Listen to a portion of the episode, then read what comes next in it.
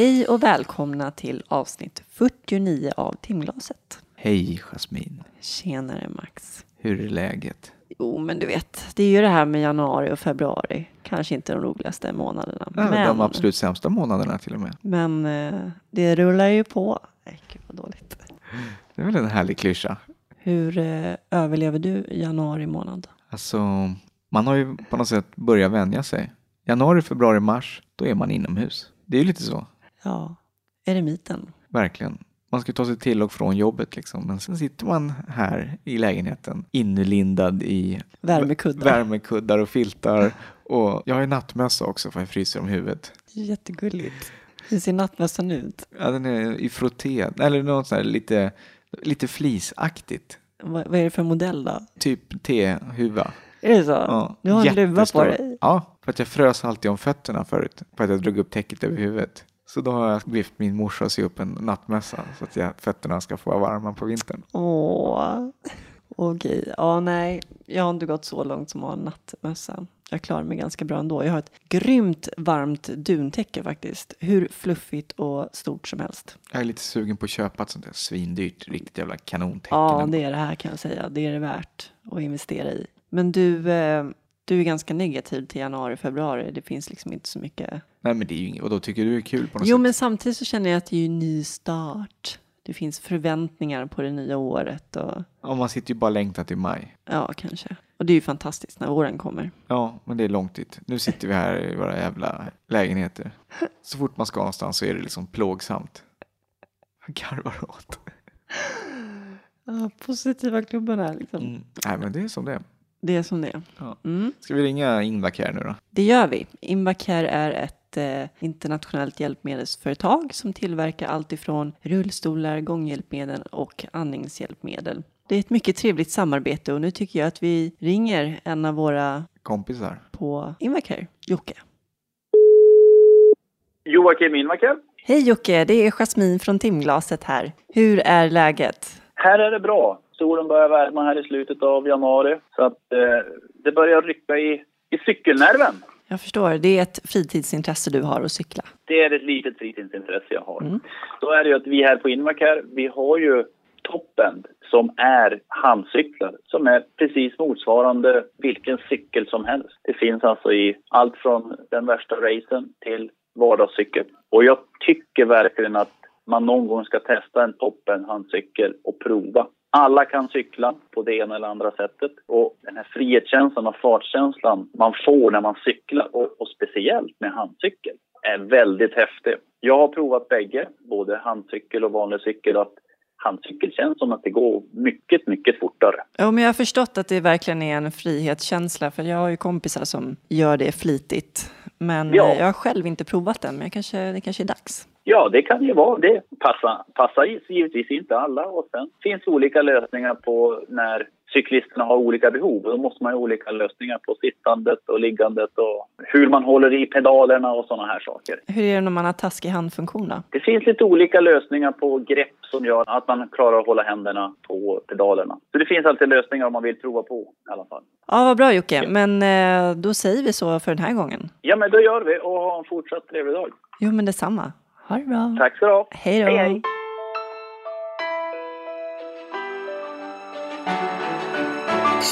Idag ska ni få möta Martin och honom träffade vi ju i somras. I augusti, för att vara exakt. När det var solsken och fint väder Ja, och alla var glada.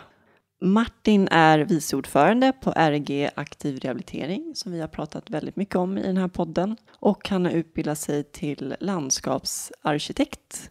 Martin skadade sig i en dykolycka när han var 19 år och gjorde lumpen och blev räddad av sina polare. det är väl 12 år sedan nu tror jag. Mm, det stämmer nog. Vi kör. Det tycker jag. Här kommer Martin.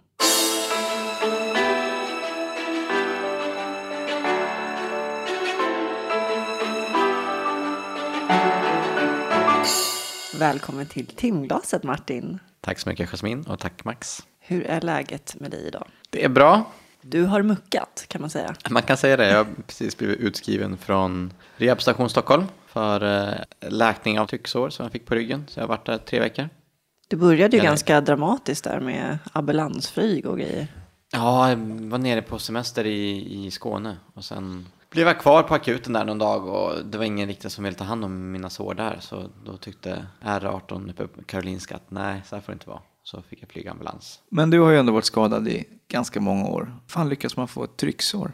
Orutinerat. Martin. Orutinerat. Dessutom på ryggen. Hur gick det till? Det är en lång process där. Man börjar i början av sommaren med att försöka måla om sitt hus. Man skrapar lite och så gnuggar man ryggen lite grann så får man, får man ett sår precis vid mm, ryggbandet på rullstolen. Så låter man det läka och sen så slår man upp det igen genom att åka i en skateboardramp nerför med rullstolen och tippa bakåt när man väl är nere.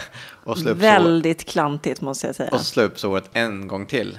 Och sen när det nästan läkt färdigt en andra gång då åker man till Legoland och eh, åker någon sån här karusell liknande sak. Och får en smäll på ryggen och så har man fått ett tredje sår på samma ställe. Och då var det några bakterier som hoppade in i såret och gjorde det infekterat. Så då hjälper det inte att trycka och lasta utan då måste man få antibiotika.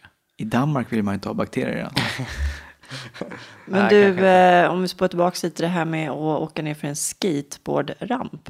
Får vi börja med att måla om huset? Har du hört talas om assistans? Det är en jäkla bra Jo, jag, men jag, reform. jag, jag, jag var inte ensam att måla om huset. Det skulle ju aldrig bli klart. Nej, jag hade min assistent, han, han skrapade bredvid också. Han tog övre delen och jag tog undre.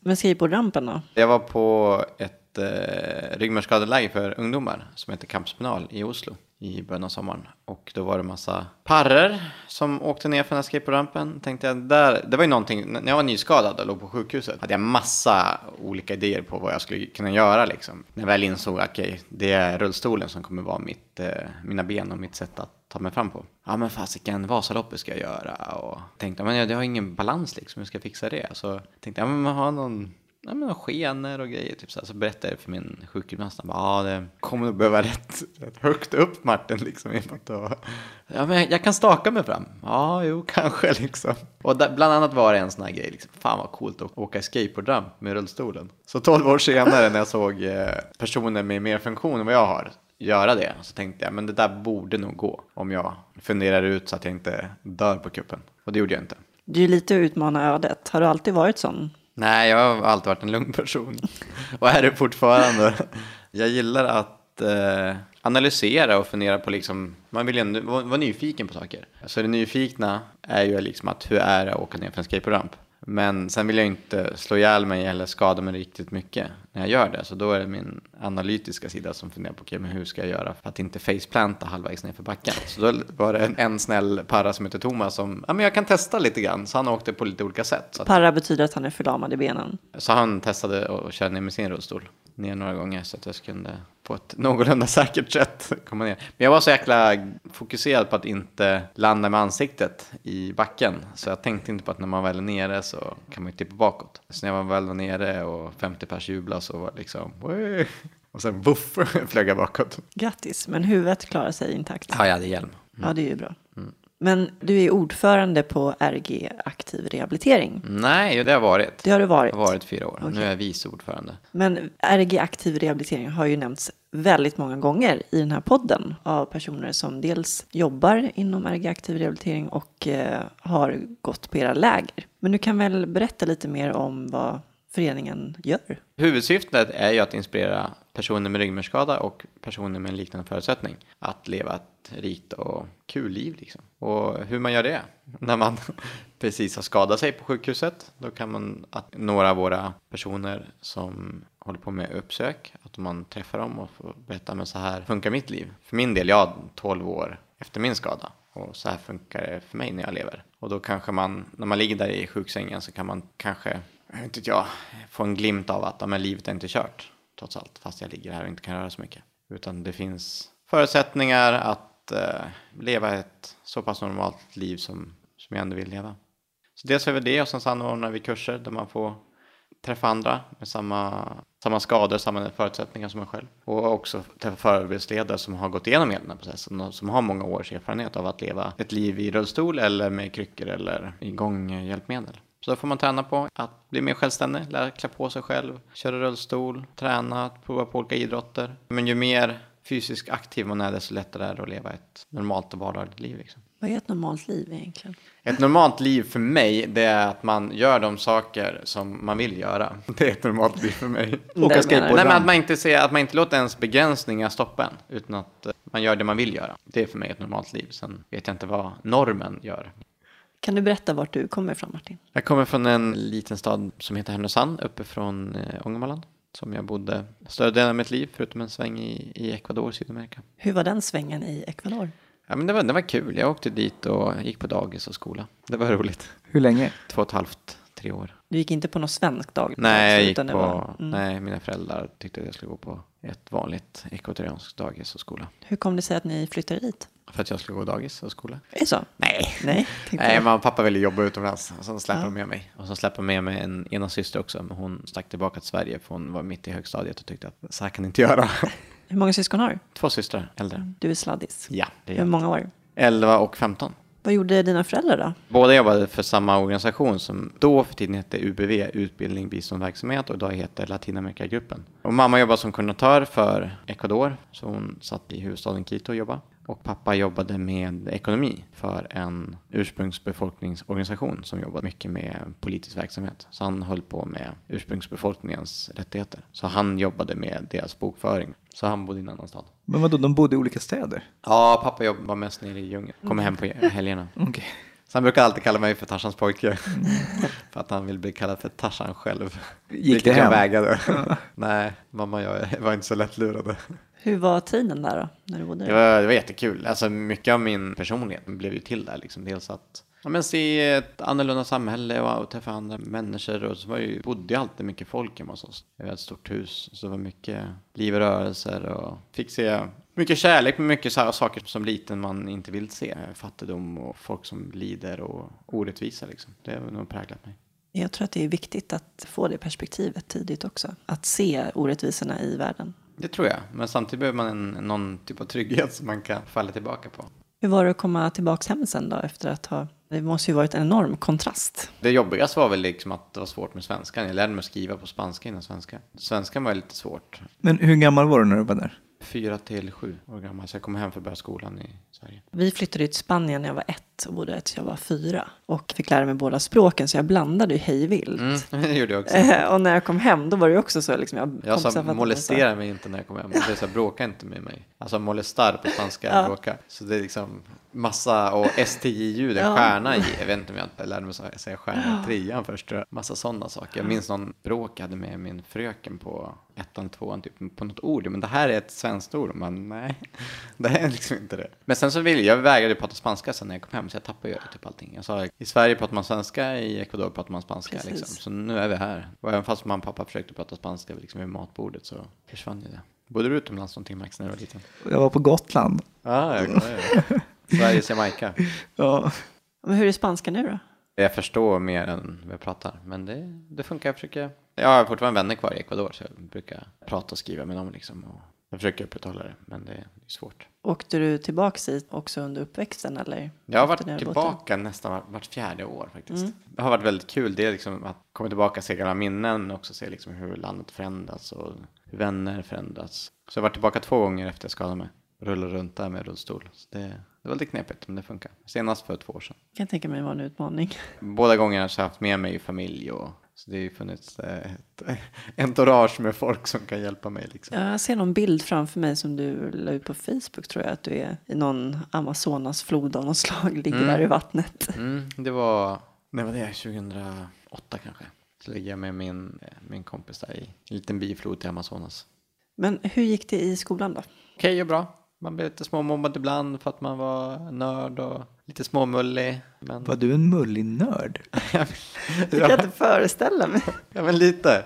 Grejen var när, när jag bodde i Ecuador så vår empleada, vår vad heter det, hembiträde, hon gillade att ge mig så mycket mat så jag åt liksom två luncher under ett års tid. Så jag gick upp rätt mycket vikt där. Du blev mina- gödd liksom. Ja, tills mina föräldrar upptäckte liksom vad fasken vad det som händer. Så fick jag inte äta två luncher per dag. När jag kom tillbaka till Sverige så var jag lite småmullig. Men försvann väl i sexan, sjuan. Vad jobbigt liksom skoltid. Skol- Nej, jag älskar skolan. Okej. Ja, verkligen. Men det är ju, alltså jag mådde jättebra, hade mina vänner och så, men det är alltid någon gång under skolperioden man har varit lite retad. Och sen man säkert retat andra också själv. Framförallt så man inte, man tänker till efteråt så saker, ja men tillfällen då man borde stoppa andra från att retats och mobbats liksom. Vad innebär det att vara nörd egentligen? Vara nörd för mig egentligen att man gillar några saker riktigt mycket. Sen vad det är spelar nog inte så stor roll. Vad är det mig- man gillar då? För min del var det historia, fantasyböcker läser en hel del. Det är mer kopplat till nörderi i min värld. Ja, jag vet, men jag är ju... Jag vet, säger du också. jag vet du. Du är ju en traditionell nörd. Max är en traditionell nörd. Var det det i skolan också Max? Ja, inte i skolan, men vadå, man gjorde ju inget annat på fritiden än hålla på med spel och rollspel och grejer. Ja, men det är väl en traditionell nörd då. Men Ja. jag skulle nog klassa liksom en, en person som spelar fotboll hela tiden. Det är en fotbollsnörd liksom. Så hockeynördar. En fotbollsnörd skulle jag säga är en som kan allt om fotboll snarare än spelar. Ja, det tycker inte jag. jag tycker, är man, gillar man någonting så pass mycket så att man går in för det. Lägger ner jättemycket tid för det och då är man en nörd. Då var jag dansnörd då. Ja. Men oftast är det ju väl relaterat till faktabaserade grejer eller Ja, läsa saker. Typ. glasögon. Glasögon, check. Tack. Mm. Ja, ni har väl glasögon båda två? Ja, Ja, linser, visst. linser idag. Hur går det att ta på dig linser? För du har ju ganska taskig handfunktion. Jag hade linser innan jag skadade mig, så var jag rätt van vid att peta i ögonen. Så jag visste på ett ungefär hur jag ska göra för att få i dem. Och sen så bara tänka ut, okej, hur kan jag använda mina händer för att det får samma effekt? Så testade jag lite grann, men det gick rätt fort. Nu tar det bara, nu tar det typ lika lång tid som innan jag skadade mig. Jag har ju också börjat med linser, just för att du hade linser. För jag har saknat att Har jag ha linser. inspirerat dig, Max? Ja, det har du definitivt Yes. gjort. Det. Nej, men det var liksom, vad fan, jag hade ju alltid linser förut och jag har saknat det jättemycket. Och då känner man, om Martin med sina jävla nävar kan få in sig i linser, då borde jag också kunna göra det. Det var ju skitenkelt. Mm. Det Ja, men det, man tror ju att man inte Nej, det är kan. skit. Det är som superenkelt. grejen. Ja. Sen kan det vara svårt att hitta, liksom, gör man fel hela, hela tiden? Vad gick du för gymnasium? Eh, natur, natur gick jag. Natur, natur. Du, du hör ju, nör, nör, nördigheten ökar. Men vadå, det finns ju naturvetenskapliga, men det här är någon annan. Vi hade naturvetenskaplig, naturvetenskaplig, naturvetenskaplig, det låter jättekonstigt. Ja, men vi hade det, den inriktningen, det var mer, ja, då läste man mer fysik. Och sen så hade vi en annan som var mer, ja, miljö tror jag var. Så jag tror det var naturvetenskaplig miljö, naturvetenskaplig natur. så läste man mer fysik och kemi. Kemi Du, B. du, hade- du gick natur helt enkelt, kan vi inte bara säga så? kan vi säga. Vad hade du för drömmar som barn då? Hamna i rullstol vid... Nej, den, den fanns inte med på listan. Nej, men jag, drömmen jag hade var väl egentligen att jag skulle eh, plugga vidare efter gymnasiet. Jobba med någonting inom vad hade jag ingen koll på. Det var väl därför jag bland annat valde naturvetenskapligt, för jag visste inte vad jag ville bli. Så att man skulle ha det så brett som det bara går sen när man ska börja högskolan. Men ett av målen var liksom att jobba utomlands några år av mitt liv, precis som mina föräldrar hade gjort. Det var väl typ ett av de få målen jag hade. Var du ambitiös? Emellanåt kan man vara ambitiös. men i, i skolan, men jag gjorde det man skulle göra typ. Jag var ingen smart person så jag fick inte toppenbetyg. Fick slita med några ämnen och vissa andra var enklare. Men sen fick du för att göra lumpen också. Ja, dels var jag med i sjövärnskåren i... Förlåt, vad hette det? Sjövärnskåren. Va? Vad är det? Mellan sju och nian så kan man gå sommarkurser, sommarläger. Minimarinen kanske man kan kalla det för. Det är väl typ en variant av scouterna fast i mer militäriskt aktigt. Så man får prova på att lära sig mycket om sjön och åka båt och segla och eh, marschera fick vi lära oss. Jag hade någon kompis som tyckte, vad fan, det var ju värsta Hitlerjugend. Ja, men det kanske det var fast på... Aldrig hört talas om det kan jag säga. Det är Nej. skit, jätte, jätte, jättekul. Finns det överallt eller? Nej, det, fin- ja, men det finns... Eh, Härnösand. Ja men Härnösand, Lungön, eh, Marstrand och sen så vad heter det ute på Muskö utanför Stockholm. Och sen så är det väl någonstans nere Karlskrona också. Men det, det är ju någon gammal inrättning liksom tillbaka i tiden. men det är jättekul, man är så här, um, ja, det du, är som kollo typ. du ville fortsätta på det spåret liksom. Nej men jag tyckte det var kul med, Marschera. nej det tycker jag inte var kul, men jag tyckte det var kul med liksom båtar och jag alltid seglat med min familj liksom. Så jag tycker det var kul med flottan, var lite inspirerad och sånt. Och sen så tyckte jag, men jag vet inte vad jag ska göra så, um, så hade jag vänner som hade gjort lumpen också som tyckte att man lär sig mycket om sig själv och får vänner för livet. Och... Alltså jag sökte till, till flottan i Karlskrona. Och sen så, nej men vad, vi hade, skulle åkt ut på utomlandsgrejer och sådana saker. Så det var liksom mycket, Utomlandsgrejer. ja det var övningar i Storbritannien och sånt tror jag. Låter avancerat alltså. Seriösa grejer. Ja, men det var nog så. Jag hann aldrig komma så långt som jag bröt nacken efter fem månader. Ja. Två dagar innan jag skulle ut på fartyget första gången så bröt jag nacken. Så det- det blev aldrig av. Kan du berätta vad som hände? Jag var hemma på permission och sen så var jag ute och bastade med några kompisar på en bastuflotte. Så var det varmt i bastun som det ska vara. Så eh, frågade de andra, ska vi gå ut och bada? Men det var ingen som riktigt eh, hakade på, så jag gick ut själv.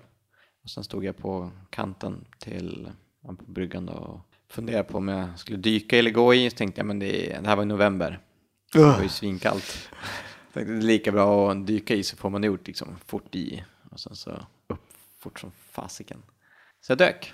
Var det någon annan som hade badat där innan? Nej, inte just då, men eh, den här flotten på, på sommaren så är den på andra sidan viken och då kan man dyka. Och på vintern så byter de ställe och då är det bara halv meter grunt där den ligger. Så det här var ju första liksom, badet på vintersäsongen då för mig. Så jag tänkte inte på det. Så jag dök i och mm, bröt nacken. Du var med medvetandet. Mm, jag vaknade upp i vattnet och Och så var kallt i vattnet. eh, jag kände faktiskt inte vattnet.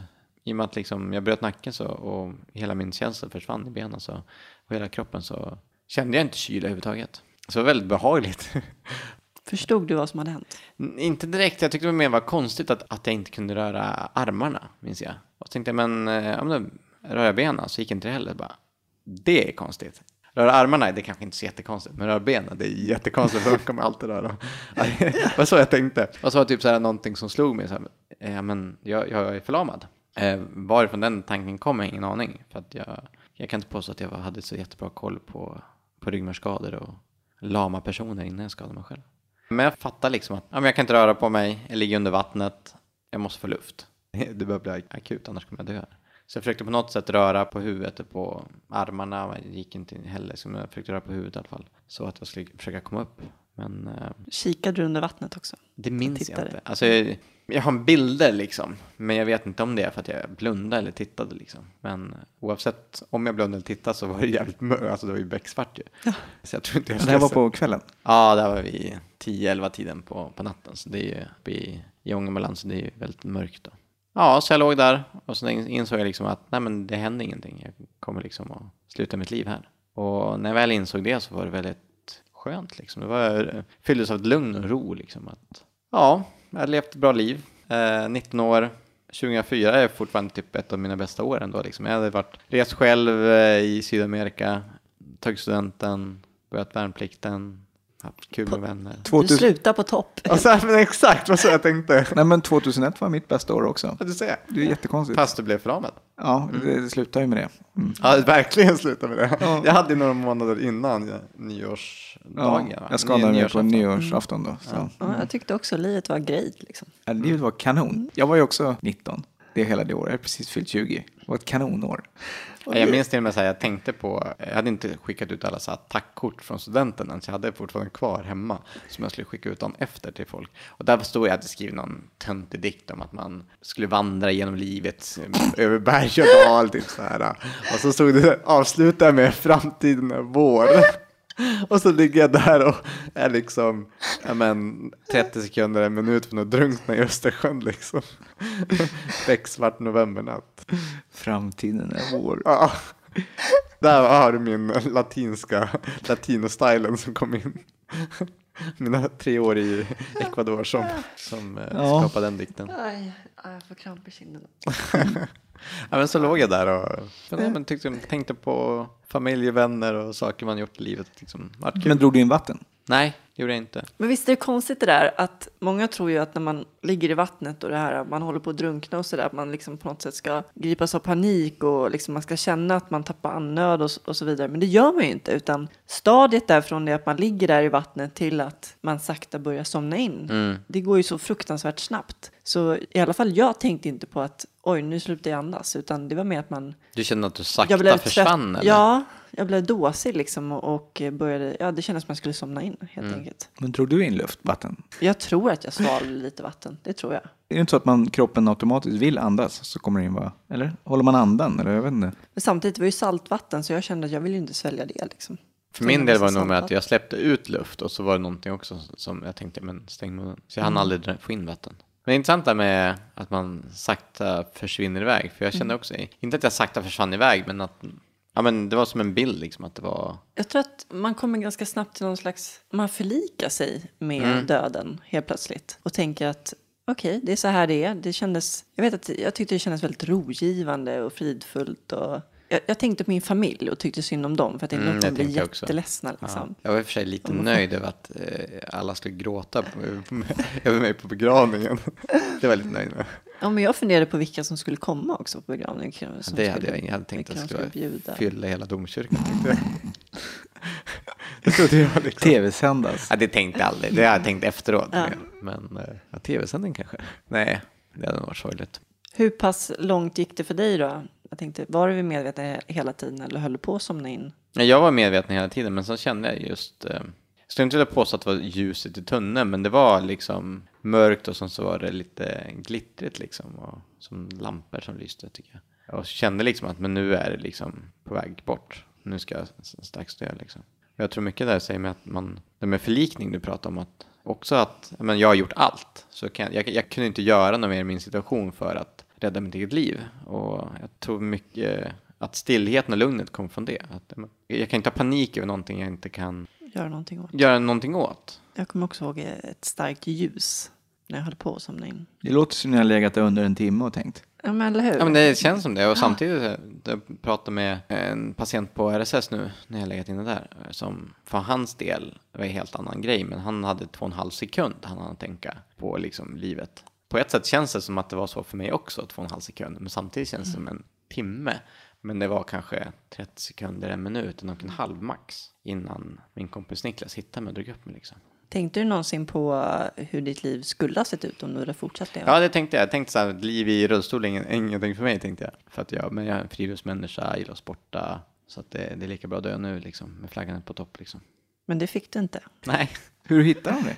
Tre kompisar, Niklas, Anton och Mattias, gick ut för de skulle också bada. Och så var det Niklas som, eh, vart är Martin någonstans? Och så, Ja, kanske gick upp på land eller sånt. Som andra två reagerade inte riktigt, så tyckte Niklas att han hörde någonting ute i vattnet. Något som bubblade eller nå- någon rörelse någonting. Så han gick bara rakt ut. Det är ju helt otroligt att han kunde höra någonting. Måste ju varit, som du sa, dina... Det kanske var mina luftbubblor, eller mm, jag vet inte. Eller bara att han kände, Han kände inst- på sig. instinkt liksom att någonting är fel. Så han gick bara rakt ut i vattnet från mitten av bryggan. Kom några meter ut, där det började bli djupare och djupare. Så han står liksom precis vid, vid kanten där det börjar bli djupt och ha vattnet upp till bröstkorgen tror jag. Och så sveper han med armarna framför sig och så ligger jag en decimeter under vattenytan liksom. Och får han tag på mig och drar upp mig. Och så fort... Han såg inte dig. Nej, nej, han såg inte ens mig. Det skulle ju kunna gått riktigt åt helvete alltså. Ja, alltså hade han gått en halv meter vänster, en halv meter höger eller stannat en halv meter innan. Eller, ja, jag, vet- jag vet inte om jag höll på att driva ut överhuvudtaget eller om jag låg stilla där, jag vet inte. Usch, jag får nästan lite panik när jag tänker på det där. Ja, jag har också fått den panikkänslan, bara shit vad nära det var liksom.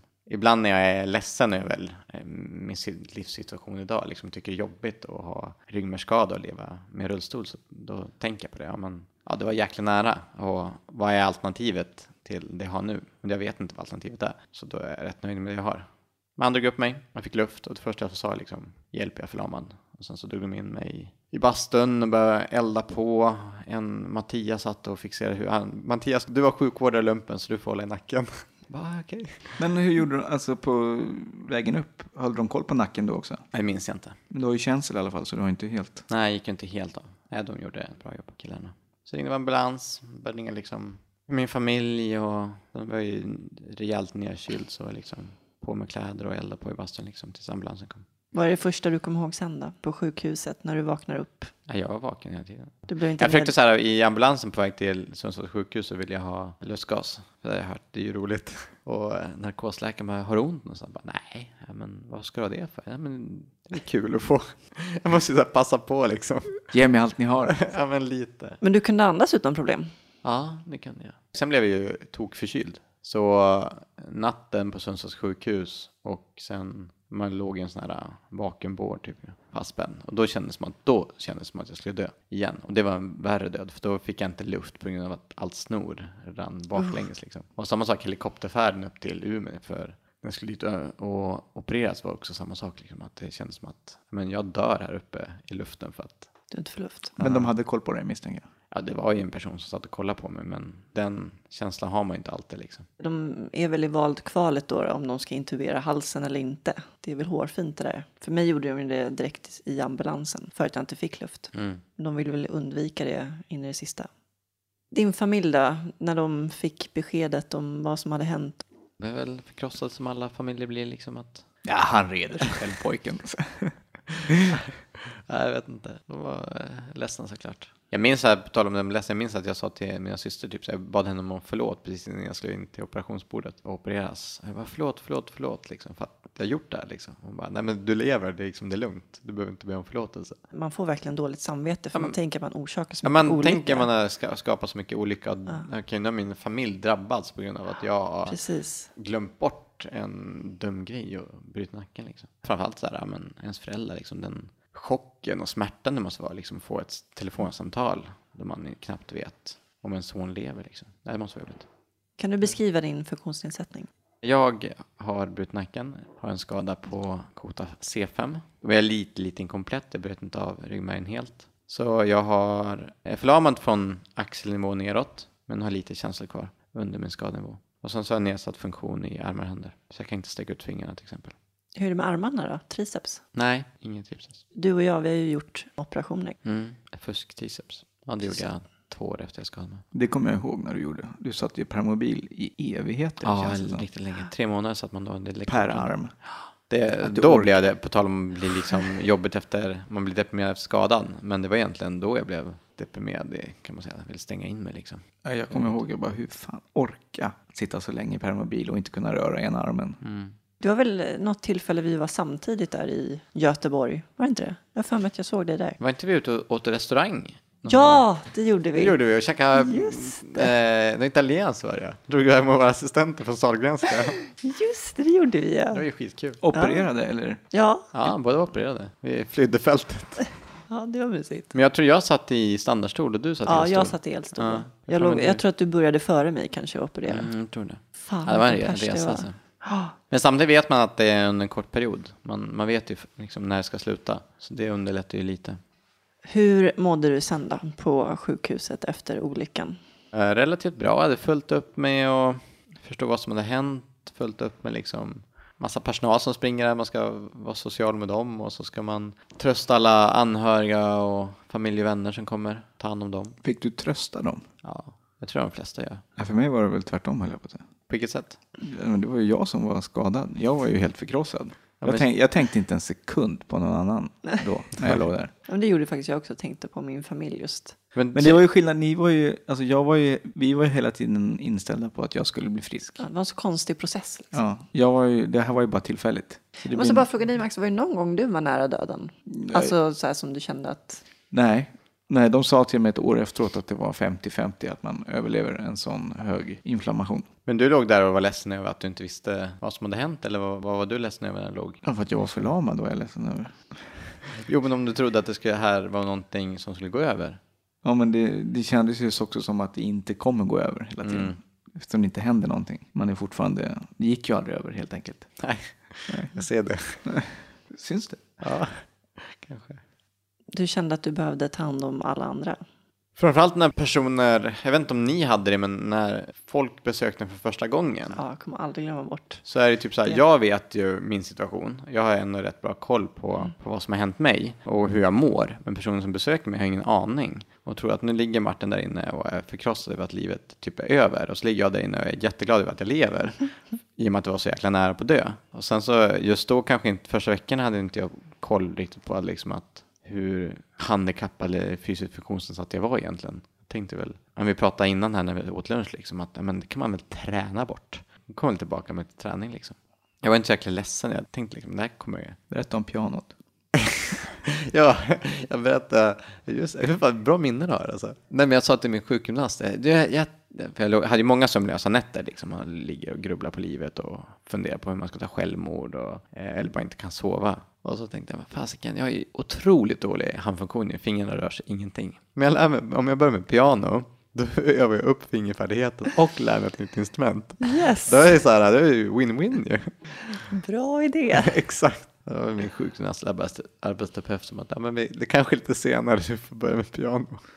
Själv gick jag och köpte tyg och ville börja sy livekläder. Jag höll ju på med levande rollspel. Mm. Så jag köpte en tyg och nål och tråd för att jag skulle börja sy. Men det gick inte särskilt bra kan jag säga. Nej, Nej. förstår Jag det. inser att det är ganska Men sen är ju alla de här sätten man, man kommer på saker man vill göra för att träna bort eller öva upp sin förmåga. Liksom. Det är ju en del så blir det ju faktiskt att man tränar på den förmåga man har så man blir lite bättre. Och ibland, och för andra blir det kanske för dig och mig Max, att man, ja men det här går inte. Jag kommer inte lära mig att spela piano. Jag kommer inte lära mig att sy. Och då ger en annan insikt, men vad är det jag har? Då kanske jag kan arbeta med det jag har på ett annat sätt istället. När kom du till den insikten då? Jag vet inte, jag tror det kom sakta men säkert hela tiden. Dels när man på sjukgymnastiken och arbetsterapin man liksom börjar göra saker, förstå mer. Och sen när, man, när jag blev uppsökt utav Micke, liksom, en uppsökare från Aktiv Rehabilitering som har samma skada som mig. Liksom. När jag fick träffa honom och Micke Norrland. Ja, Micke Wahlberg. När han kom med sin bil liksom körandes. Och, och lyft kanske också, eller jag tror det var mer lyft för mina, mina föräldrar liksom att se det. För jag hade på något sätt så här, nej men personalen hade sagt, men du kommer köra bil. Ja, okej, sa jag. 19 år och blåst. Du kommer lära klä på dig själv. Ja, okej, sa jag. Och låg där i sängen och kunde inte röra någonting, men det kommer nog gå. De säger att det ska gå. Så, så jag tror det var mer, kanske för min familj, väldigt viktigt att se liksom att okej, här är en person som har levt med sin ryggmärgsskada i kanske fyra år då, eller något sånt där. Kommer du sågs första gången? På en interkurs? Ja, rugbyträning på Vosen. Jaha. Så här var det. Du var på introläger och jag var där. Så här var våren 2005 alltså. Och sen på sommaren var vi tillsammans på sommarläger. Hörde du det? Tillsammans. Vad gulligt. Åh. Det tog, det tog flera år för mig och Max att inse att, att vi var vänner. Ja. Det var först när jag var här, jag blev inbjuden hem till hans hem. Eh, när du bodde på Sankt Eriksplan. Då var det så här, men är jag hemma hos dig Max? Det känns konstigt. Vad Betyder, betyder det här att vi är vänner nu? Jag vet inte. Men jag trodde vi var hemma hos dig först va? Eller? Förstör historien direkt liksom. Ja, nog om det. Nu tar vi oss vidare här tycker jag. Från sjukhuset. Hur var det att komma hem? Det, det var jobbigt, tycker jag. Dels den första gången man är hemma på permission och sen så när man väl kommer hem igen. För att eh, det är då man inser allt man har förlorat, tycker jag. Jag minns fan hur det luktade i min lägenhet när jag kom hem på permission. Jag kan inte förklara men jag minns hur det var att komma in. Liksom. Från ett helt, man såg ju lägenheten från ett helt annat perspektiv till att börja med. Mm, på vilket sätt? Man var ju mycket kortare. Har du haft tanken någon gång på att liksom ha halvera, köpa en lägenhet med jättehögt i tak och sen bara dela av det på hälften? Nej, det har jag inte haft en tanke på. Sen så har några rullstolar i entrén. Som, som alla måste sitta gångare. Ja. Nej, den tanken har inte anslagit mig. Men kände du att det var någonting som var jobbigt när du kom hem? Ja, det var hemskt att se sin lägenhet. Att liksom, ja, det här var det som var. Det här funkar inte längre. Nej, jag kom inte ens in. Jag bodde i liksom, vårt fa- eh, hu- familjehus då. Kom inte in. Det var liksom två trappsteg och så var en trappa upp liksom. Så jag, kom, jag, har aldrig, jag har aldrig sett mitt, mitt pojkrum efter jag, ska- efter jag skadade mig. Jag var aldrig uppe ens. Vad gjorde ni då? Ni anpassade huset eller? Nej, vi sålde huset för vi hade delat huset med moster och morbror innan. Och de hade precis flyttat ut innan till äldreboende. Eller äldreboende till en lägenhet. Och jag bodde i ett litet hus på gården, bodde jag själv och så hade jag typ egentligen flyttat ut alla mina saker till garaget. Så i stort sett men under, när jag gjorde min värnplikt så hade jag alla mina grejer, grejer i garaget. Så jag hade liksom inte någonstans att bo i på riktigt. Ja, vi flyttade inte heller tillbaks till den gamla lägenheten. Vi fick förtur och en ny lägenhet. Jag tvingade mina föräldrar att flytta. Men det var så här, vill ni ha mig här någon annan gång än julafton så måste ni bo, flytta. För jag kan inte liksom sex trappor utan hiss, det går inte. Ja, men så var det lite grann för min familj, Mm. familj också på ett sätt. Men det var ett jättefint hus i, Härnösand som verkligen älskade. Och jag var jättesorgsen över att vi skulle liksom göra, göra oss av med det. Men samtidigt så här, men bättre vi lägger krut och anpassar vårt sommarställe istället. Och sen så man pappa började komma upp i pensionsåldern. Så de, för jag hade planer på att flytta till Stockholm nämligen. För att plugga och börja med Russos rugby. Plugga vad då? Någonting bara. Nej, så jag flyttade efter skadan så flyttade jag ner till Stockholm. Och jag gick på dagrehab. Min, mitt jobb är att ta hand om mig själv och förbättra min rehabilitering. Det är liksom mitt prio. Och så samtidigt tänkte jag att jag skulle plugga också så jag började läsa heltid spanska. Och sen så hade jag jättetjåigt att få allting att gå ihop liksom. Flyttade hem till min syster först, bodde i källaren där. Och skulle anpassa det, skaffa assistenter, börja plugga. Ja men precis lärt mig att klä på mig i sängen, skulle börja lära mig klä på mig i stolen och så. Och allt med förflyttningar och dusch och toa. Det var mycket saker. Så att när jag var i skolan då hade jag liksom ångest över att jag inte tränade på att bli mer självständig. Träna överhuvudtaget så hade jag ångest för att jag inte pluggade. När jag väl vilade eller gjorde sociala saker så hade jag ångest för de andra två. Det låter som att du hade väldigt stora krav på dig själv. Jag tror att jag tyckte att det här är någonting som ska klaras av och att det ska gå fort. Jag tror jag såg det mycket som här, okej nu har jag förlorat två år av mitt liv. Tills jag kan komma tillbaka till någonting som är någorlunda någon normalt liv, liksom. En vanlig vardag. Så jag tyckte att de där två åren var pest. Men nu måste jag skynda på och bli så självständig som jag bara kan bli. Så att jag kan börja plugga igen. Eller börja plugga och börja bo själv och allt sånt. Så det, det tror jag. Men sen på vårkanten, jag gick ner till halvtid och ju mer man tränar så blir man ju bättre på att göra det man gör. Så att påklädning gick fortare, förflyttning gick bättre. Så. så på vårkanten var det soft. Då, det var fasiken, jag har så mycket tid över liksom. Ja, kanske för att jag har blivit lite snabbare på att göra saker och stressar inte lika mycket. Personlig assistans då, hur var det att få det? Det var lite struligt från början att, att få, eller hitta personer som man tycker passar. Eller det tar lite tid, sen när man väl hittat dem så är det ju, går det jättebra. Men du har ju haft extremt få också, eller hur? Jag har haft eh, väldigt få som jobbar länge. Eller hur? Ja. Sen har jag haft några som har typ provjobbat och så som jag inte tyckte funkat. Då, då är liksom, ja men då är ingen idé att fortsätta. Nej, jag är ju fortfarande bästa kompis med min, en av mina första assistenter som är 12 år nu. Hur funkar det då? Gustav? Ja, just det. Hur Eh, funkar det att ha en kompis som assistent? man blir, jag, jag tror framförallt när jag var liksom eh, yngre så vill man ha någon person som, som man kan vara social med. I och med att man umgås så pass mycket tid. Men jag hade, från början hade jag 12-13 timmar per dag liksom. Någonstans. Nej, mer. Man har 16. 8 plus 8 blir 16, det. 16 ja. Så då vill man ha någon man kan liksom hänga med överhuvudtaget. Och då blir det någon person i ungefär ens egen ålder som har samma intressen liksom. Jag lånade ju Gustav en gång på Roskildefestivalen. Ja, precis. Det funkar jättebra. Ja, det har han berättat om. Det tyckte Det var var kul. jävligt kul var det faktiskt. Men du, eh, du skulle börja plugga och börja spela rugby. Jag har alltid hållit på med lagidrott, så är man tetraplegiker så finns det inte så många lagidrotter att hålla på med. Det finns väl exakt en va? Ja, men typ.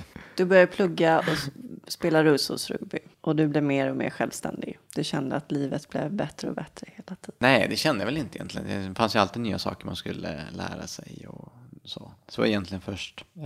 Jag hade en personlig coach ett halvår där man får sätta upp sina mål själv på vad man, vilka mål man- nu vill ha. Och så hade jag just det problemet, att det är svårt att se tillbaka i backspegeln. Så här, vad har jag uppnått egentligen med, med självständigheten med livet? Och då skrev jag typ en tidslinje där jag skrev ner saker som jag hade lärt mig. Och det var jättenyttigt för mig att fatta. Jag tänkte på lite grann Max när du berättade om när du skulle vara, när du var ledare, förberedelseledare på en introkurs. Mm. Och du såg skillnaden, för du tycker ibland att du är väldigt eh, handikappad eller... Jag är väldigt handikappad. Ja, men när du såg jag då... tycker. Men då när du träffade andra som är Ja, nyskadade. men man har ju glömt bort. Exakt. Man har ju glömt bort hur sinnessjukt dålig man är i början på allt. Man fan Dålig är svårt. Svårt, allt är så Dålig svårt. är. Ja, men man är dålig på det. Eller ja. Man är Man kan ja. ju fan Nej. ingenting. Och det har man ju liksom, jag blev helt chockad över, jag har glömt bort hur jävla Och lite grann som var samma sak för är. mig när jag skrev liksom en tidslinje på okej, vad har jag lärt mig uppnått i de här två åren eller någonting. För ibland är det så svårt, och, eller man tänker så mycket, framförallt hela samhället idag är liksom vi ska framåt, bara kör! Vi ska inte tänka bakåt överhuvudtaget och då glömmer man bort att se vad är det man gjort innan. Jag gillar ju att tala om nörd. Jag var ju gammal historienörd liksom, jag är det fortfarande. Så att jag gillar ju att fundera på vad är i det förflutna förgångna har jag med mig idag. Ska vi prata om någonting om hur det är risken att bli för duktig? Eller är det farligt? Det är inte ofarligt. Jag menar, det är ju jättemånga Det är personer med ryggmärgsskador nu som sliter sönder sina axlar. Ja, jag, tänker liksom inte, jag tänker inte med det. Jag tänker med att blir man för duktig så blir man av med sin assistans och då pajar hela livet. Det Ja. också, absolut. Det är också. är Det finns ju två aspekter där. Det är ju dels det de här som ska klara allting till varje pris liksom, och sliter ut sig själva och sen förr eller senare så kraschar de ändå. Ja, så Och- hamnar man på rehab och mår jättedåligt. Och sen är det här balansen med då personlig assistans och inte dels att man inte vill använda det för mycket Mm. för att man vill ju vara så självständig som möjligt och dels att man kan riskera att förlora om man blir för duktig blir enkelt. för självständig. Ja, Det har ju hänt här och var att någon har kämpat som ett djur i flera år för att klara vissa grejer och så Mm. plötsligt bara, nej men nu är du för duktig. Och sen så går ens liv ut på att ja, men jag kan inte göra det. Jag kan inte jobba eller plugga eller vara med min familj för att nu går mitt liv åt att klara mig själv för att jag får inte den assistans jag behöver. Precis. Då kretsar allting kring det helt plötsligt. Överlevnad.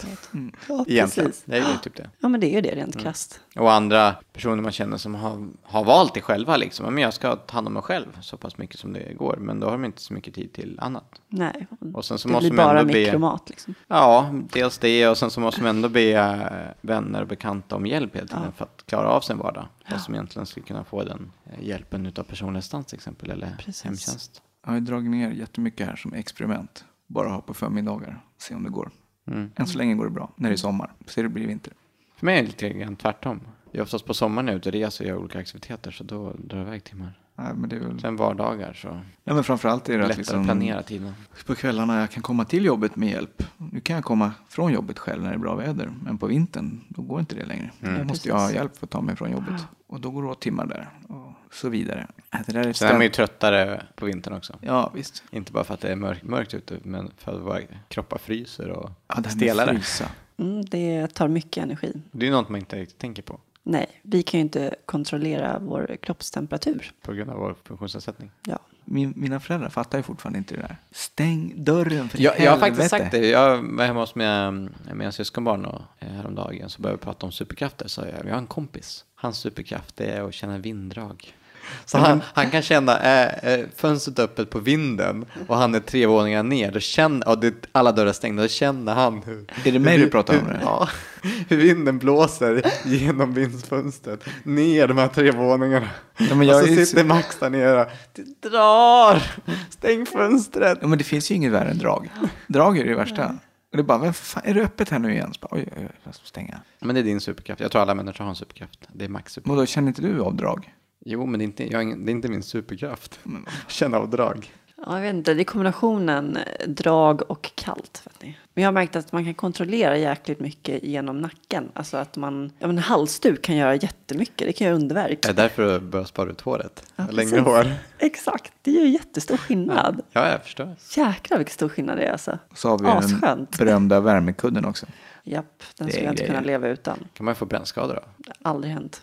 Ja, jag har en del vänner som har fått brännskador. Mhm. Det är klantiga vänner. Ja, nu släpper vi det där. Jag skulle vilja gå in lite mer på självmord. Ja. Trevligt. Från det ena till det andra. Vi är så breda vi är i den här podden. Verkligen. Ja. Nej, men du nämnde ju bara i förbifarten snabbt om självmordstankar Ja. på sjukhuset. Hur långt gick du i de tankarna? Ja, Jag gick det så pass långt att jag absolut inte ville göra det. Dels för att jag inte ville ta mitt liv och att jag tycker att tar man sitt liv så belastar man sin familj så otroligt mycket. Så jag skulle absolut inte vilja göra det. Det var min första tanke när jag började tänka på det. Så okej, jag vill inte göra det, men hur ska jag göra det om nu jag skulle vilja göra det? Började fundera på det och då, ja men det är väl, jag kan inte hålla en kniv. ja, det, det är sant, här. Hur, hur ska jag göra det om jag nu skulle vilja göra det? Ha, ska jag rulla ut rullstolen för ett stup? Ja, men det, det borde funka. Fan, nu måste jag komma fram till stup. Ja, men, Skönt på Frösunda. ja, men jag vill inte drunkna. Nej, jag vill inte drunkna igen. Alltså. Den den tanken slog mig när jag var på Frösunda. Det var faktiskt ta permobilen ner till sjön. Men skulle du vilja, du som varit nära att drunkna, skulle du vilja göra det igen? Jag kan ju ibland vakna mitt i natten av att få panik över att jag inte får luft. Liksom, att jag drömmer att drunkna. Gör du det? Ja, jag, jag har hänt kanske man, tio gånger efter jag, ja, men sen de här tolv åren. Aldrig drömt om det. Jag drömde faktiskt nu i, ja, men nu när jag fick sår på ryggen, så i feberyran, så drömde jag faktiskt liksom att jag hoppade ut för Högkustenbron ner i en isvak och sen så, jag hade hela den känslan liksom att nu liksom försvinner kroppen och sen så bara vaknade jag och var så liksom. Men vadå, du hade så hög feber att du feberyra? Jag kanske hade det så här efterhand. Det är inte bra. Nej. Men det gick, febern gick över på natten efter. Så på morgonen var jag frisk. Så det var därför jag var så seg på att åka in till akuten. Man vill inte ta antibiotika onödan. Det är min Nej, man vill ju inte det nu för tiden. Sen, då blir det fem veckor på sjukhus. Om man inte åker in på en gång liksom. Kolla upp det. Men om du har drömt så många gånger att du liksom drunknar. Mm. Hur är din relation till vatten då? Men det är bra. Jag är inte som ni, er två badkrukor. Vadå? Hur många år sedan var det ni badade? Det var väl en 15 år sedan snart. Ja, havet. 14. Ja, det är 17, 18, 19. Det var första eller andra gången som jag var i Spanien med Janne. Så det kanske var en sju år sedan. Jag badade knappt i havet när jag var gångare. Det finns farliga fiskar där. Men det är ganska skönt när man väl är i vattnet och känner sig helt tyngdlös. I funkar ju bra. Är det djupt så då kan man ju rulla fram till kanten, hoppa fram i stolen. Så dyker man i. Man tar tag i rullstolen och svingar sig framåt. Så blir det som en, en köttbulle som plaskar ner i vattnet. Sen är det svårare att komma upp. Det behöver man oftast hjälp. Tillbaka till självmord.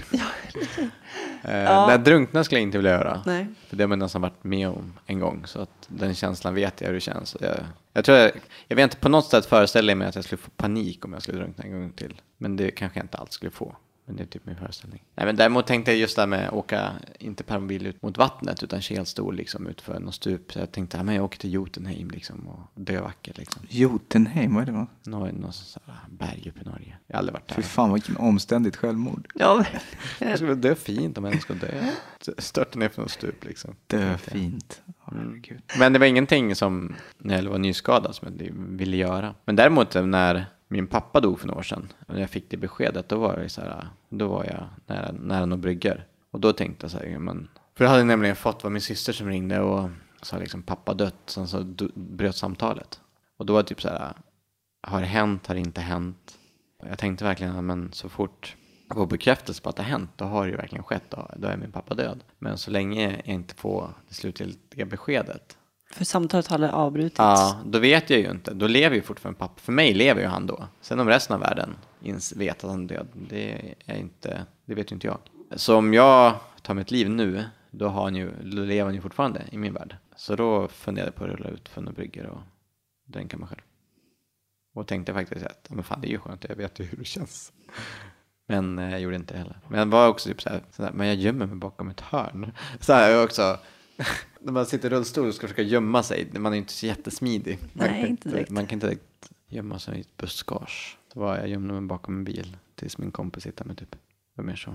Gömde du dig? För var, varför? För jag vill inte ha Du vill inte få bekräftelse. bekräftelse, jag vill inte ha det beskedet av att liksom min pappa är död. För då skulle det vara definitivt slutgiltigt liksom. Då är han död. När, när jag verkligen vet det. Men så länge jag levde liksom i ovissheten om att han inte var död, då, då har det inte hänt. Filosofiskt liksom är vissa som anser, men finns, blomman finns inte förrän det finns en betraktare som ser den liksom. Och när du fick beskedet, vad gjorde det med dig? Livet föll samman.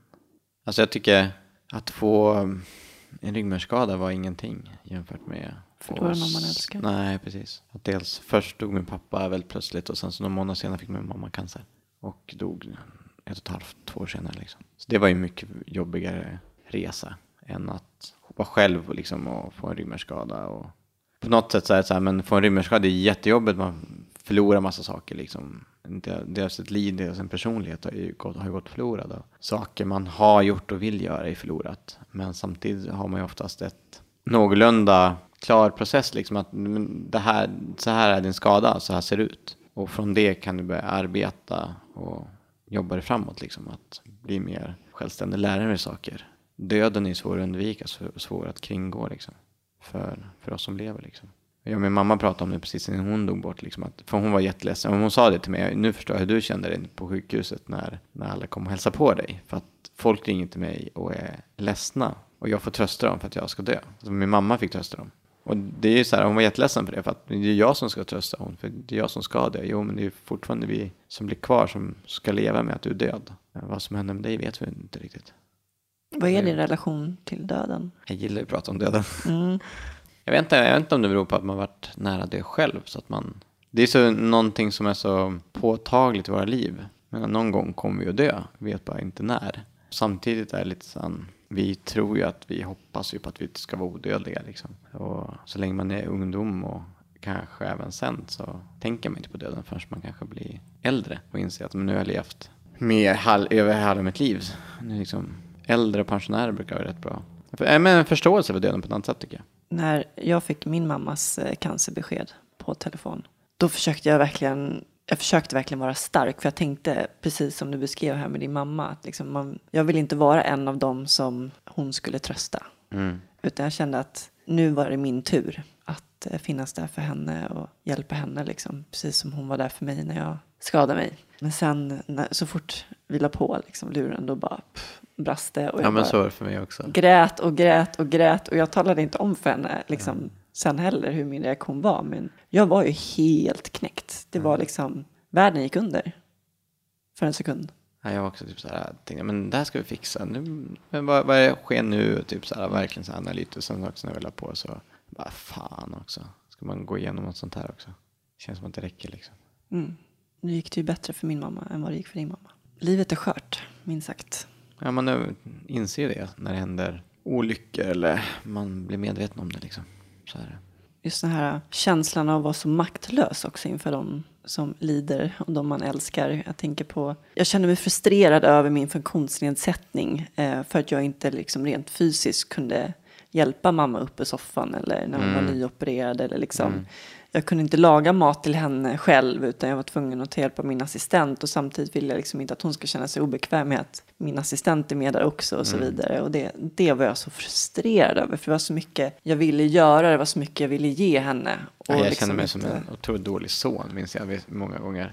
Eh, man vill ju ta hand om sina föräldrar, det är ju någonting som är naturligt sen när de blir äldre, att man ska ju finnas där för dem, precis som att de fanns för mig själv när jag var liten liksom. Så kan man inte vara det. Det var en situation på, i Huddinge på sjukhuset som jag fick sova över där några gånger. Det, för mig det var så jobbigt att, lämna, åka till sjukhuset och lämna sjukhuset. Det, Huddingevägen hatar jag liksom. För att det, den resan var så jobbig och så är man där några timmar och så ska man hem igen och så vet man liksom att personen man älskar ska vara själv nu och med sin, med sin sorg liksom. Så det var väldigt skönt att kunna sova över och att vara med lite till liksom.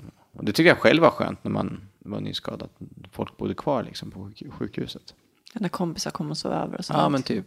Ja, men man kunde ligga, käka pizza, kolla på film och man kände liksom att det är någorlunda liksom vardag. Liksom. Och då var det en natt så här, mamma vaknade och hade typ, man kissade ner sig och hade ont och typ så här.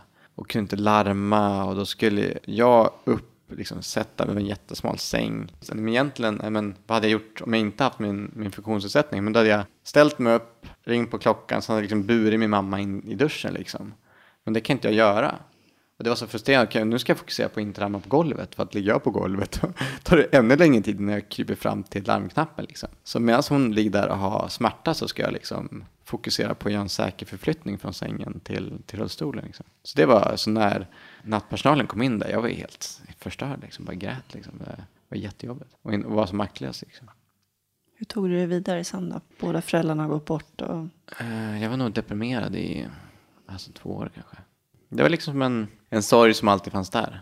En sorg, en saknad över att man inte får göra, umgås med de personer man älskar. Liksom. Framförallt när de eh, går bort för tidigt. Liksom. De hade mer att ge, jag har mer att ge och man har mycket mer minnen och framtida minnen att dela. Vad jag än gjorde så fanns det alltid, det bottna, fanns alltid en botten med sorg som typ sipprade upp. Liksom. Det fanns ett lager, understa lagret av sorg. Men sen tog jag, men det hade, hade tagit uppehåll från skolan och Sen insåg jag precis någon vecka innan mamma skulle dö liksom, att kommer inte jag tillbaka till skolan så kommer jag nog kanske aldrig plugga klart. Och då vet jag att mamma skulle bli besviken så det var lite grann för hennes skull också. Vad pluggade du då? Samhällsbyggnadsprogrammet på KTH, civilingenjör. Kul att få en, en vardag igen typ. Det är nog viktigt tror jag. Mm. Att man har en sysselsättning. Som man ja, någonting som man kan, som man har som en någorlunda vardag men som man ändå och sen är inte, jag tror det är viktigt att inte jobba för mycket heller. Liksom. Jag vet en del människor som börjar jobba 200 procent och inte tänker alls på det som har hänt. Jag tror jag måste nog få både och liksom. Och sen så var det på ett sätt skönt när mamma dog för då kunde man sörja eh, på ett helt annat sätt än när hon levde. Och man visste att hon skulle dö. Eh. Ja, processen innan cancer, det är, alltså det, Ja, man det går ju mellan hopp och förtvivlan, upp och ner. Och på något sätt vet man att det här kommer nog inte och bli se bra. hur människa sakta bryts ner på ja. det sättet. Alltså och cellgifter och strålning. Ja. Och, nej, det är fy, usch. Ja, det är inte kul. Man önskar inte sin värsta fiende det. Nej, det gör man inte. Det tog liksom... Jag började fokusera mer på mig själv. Liksom, vad, vad behöver jag för att orka det här? Och sen så ja, stuntade jag göra saker som jag inte ville och gjorde saker som jag ville. Och sen så bara, jag vet inte, helt plötsligt var en dag som, men varför, men varför är jag ledsen? Jo, men jag är ledsen för att jag, jag saknar, jag sörjer mina föräldrar. Liksom. Men varför sörjer jag dem? Ja, men jag saknar dem. Men bara, jag saknar dem för att jag älskar dem. Liksom. Det, jag vill ju vara med dem och uppleva gamla minnen och nya minnen med dem. Då var det som på något sätt att det förändrades. Att sorgen var inte det underslaget, utan det var kärlek till mina föräldrar. Det är därför jag saknar dem. Det är inte, jag saknar dem inte för att jag sörjer dem jag saknar dem för att jag älskar dem. Och på något sätt där blev det lite lättare. Och sen tillät jag mig själv också. Men när, när, när jag skadade mig, då tänkte jag mycket på hur, hur jag mådde och skrev dagbok och målade och reflekterade mycket med, över min situation och men var med på något radioprogram och sådana saker, var med i tidning. Så man får ju, och prata med andra människor, så man får ju på något sätt reflektera över de tankar man har när man ligger sömnlös eller funderar liksom. Och även om jag tyckte kuratorn jag hade då, psykologen, var värdelös. För att jag satt och babblade i 45 minuter och hon sa ingenting. Men det var ju jättebra för jag fick ju ut med alla de tankar jag hade. Eh, efter min pappa dog och min mamma fick cancer, de två åren så stängde jag in mig själv. För jag orkade liksom inte öppna upp hjärtat och se vad som fanns där inne liksom. Jag ville inte veta av tankarna jag har i huvudet. Och ju mer man stänger in sig desto svårare blir det, desto jobbigare mådde jag i alla fall. Och det var först när jag insåg liksom att okej, okay, jag, jag saknar dem för att jag älskar dem och då kan jag också börja glänta på den där dörren till tankarna och tillät mig själv liksom, att sörja och vara ledsen. Liksom. Så då blev det lättare. Hur ser ditt liv ut idag? Förutom att du nyligen har muckat från rehab. Ja, jag söker jobb. Jag håller på med lite olika projekt inom RG aktiv rehabilitering. Har någon föreläsning på Everyday School. Vad söker du för jobb då? Lite allt möjligt inom samhälls... Cirkusartist. Jag har faktiskt inte sökt. Kanske borde ha gjort när jag var hos Arbetsförmedlingen och snackade med dem. Sett reaktionen. Nej, men jag söker in inom samhällsplanering och stadsbyggnad på kommun och arkitekt och konsultföretag. Det går lite knackigt och ibland, jag började i våras, jag vet inte ifall det beror på eh, mitt CV, beror på min personlighet eller beror liksom på att jag sitter i rullstol. Vissa jobb jag sökt har jag ju tagit den approachen liksom, att- men jag har tio års erfarenhet utav tillgänglighet. Och Det jag är ju ett unikt perspektiv kan jag tycka. Ja, men jag kan också tycka det. Och det är liksom på, framförallt på en arkitektbyrå eller kommun, så men det här är jättebra. Okej, jag har ingen tillgänglighetskonsultutbildning för det tar några år att få. Men jag har ett annat perspektiv och jag kan inte allt om döva och blindas perspektiv till exempel, men jag kan väldigt mycket om är att ha rullstol. På vissa jobb har jag verkligen skrivit det så att för jag tycker det är någonting att lyfta fram. Och så har jag varit på någon jobbintervju där man får frågan så här, men är du sjuk ofta? Är det sant? Har du Ja, fått den frågan? Men hur ofta ställer man den? Vabbar du ofta? Det är ju diskriminering. Ja, men det är på snudd. Inte bara snudd. Vad svarar du då? då? Nej, så, inte mer än du. Inte mer än normalt. Så. Så därför var det så surt nu. Jag hade en jobbig intervju nu när jag låg inne på sjukhuset. Och jag sa, Är du sjuk ofta? ja, men exakt. Så bara, jag, nej, jag är aldrig sjuk och sen så när jag ska på en, en jobbintervju så måste jag ställa in den på grund av att jag ligger på sjukhus. Liksom. Och det var jättetungt. Jag var verkligen så här, fan, jag, jag, jag, kan, jag kan åka dit. Såret hinner nog inte bli så mycket sämre om jag är bara den två timmar liksom. Men jag ställde in det. Nu tänkte jag komma till standardfrågorna. När fick du beröm senast?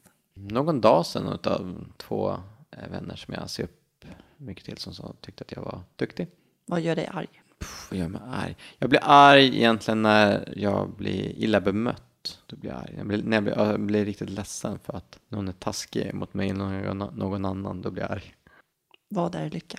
Den har jag faktiskt funderat på. Och den, tre saker tror jag jag kommer fram till.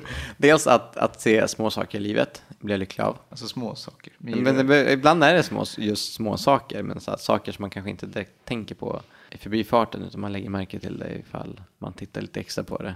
Vackra detaljer kan jag säga i Vackra vardagen. detaljer, ja, folk blir utpratade när solen skiner. Ja, men ibland ja, ibland är det när det mulet, ibland när det regnar, men någonting som gör att man stannar upp från det man gör och tänker på det. Det, blir, det tycker jag är lycka, när man ser det. Jag tänkte säga någon, någon klyschigt citat, men jag kommer inte på det, så jag skiter i det. Så eh, andra är att eh, få älska dem jag älskar och sen att eh, få dö före, före mina framtida barn. Det är också lycka. Vad betyder frihet för dig? Frihet att kunna få göra det jag vill göra inom lagliga former. Men att eh, inte låta mina begränsningar hindra mig från det jag vill göra. Det är frihet. Om du fick leva om ditt liv, skulle du göra någonting annorlunda då? Ja, det var det där med mobbing kanske. Stått upp för de svaga, sig själv. Nej, jag vet inte. Jag tror inte jag. Det var som någon annan på i en podcast som, just det om man ångrar sig, att man skadar sig. Så här, hade du velat ändra på det? Nej, kanske inte. Jag hade inte gjort om det. Hade jag stått där vid bryggkanten så hade jag inte gjort om det. Men jag, samtidigt ångrar jag inte att det, att det hände. För att jag har träffat folk, lärt mig saker med livet som jag kanske inte skulle ha lärt mig annars. Det vet man inte hur livet hade blivit om det inte hade hänt heller. Vad skulle du vilja säga till någon som inte har någon erfarenhet av personer som lever med funktionsnedsättningar? Våga fråga om det, det var frågor liksom. Ja, men gå inte med förutfattade meningar utan fråga istället. Tror du att en person behöver hjälp på backen, ta inte tag i rullstolen och putta utan fråga snällt liksom. Bra där, jag håller med. Ja, men ursäkta, vill du ha hjälp? Sen kan jag alltid, du kanske får ett argt svar tillbaka. Nej för fan gubbjävel, jag tränar. Eller ett sånt, nej men det är lugnt, jag behöver hjälp. Eller jag är jättegärna, får jättegärna hjälpa mig. Men man ska inte gå runt, tycker jag, och tro att det är så här det är. Liksom. Tack så jättemycket Martin för pratstunden. Det var jättemysigt och trevligt och intressant. Tack själv Jasmin och tack Max.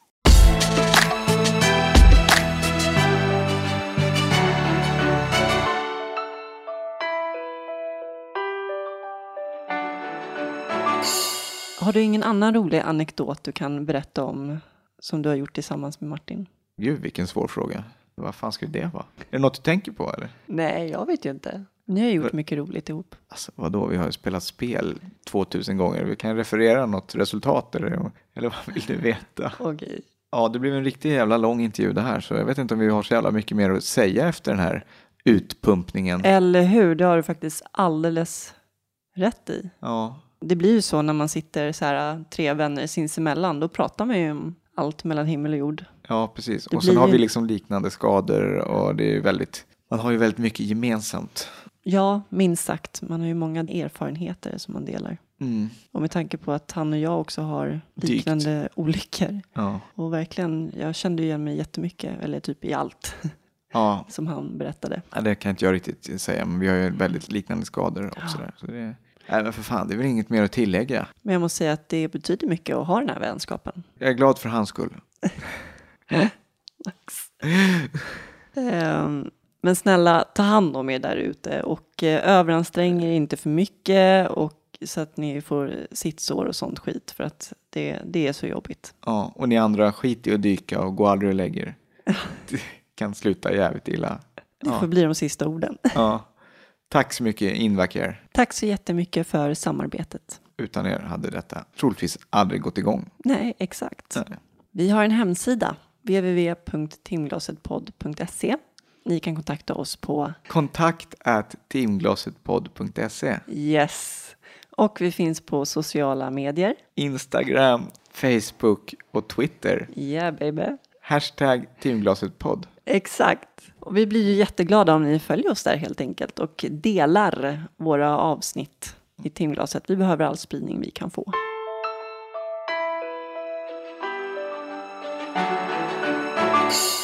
I nästa avsnitt så får ni möta Max och Jasmin. jajamän, Ja, det har ju kommit lite önskemål om att det ska göras med oss. Så vi tänkte att säsongsavsluta med att vi intervjuar varandra helt enkelt. Mm. När Jasmin var 15 år gammal så, ja ni kan ju redan det här, men hon dök nere i Spanien och bröt nacken och eh, sitter i rullstol sedan dess med en hög tetraplegi.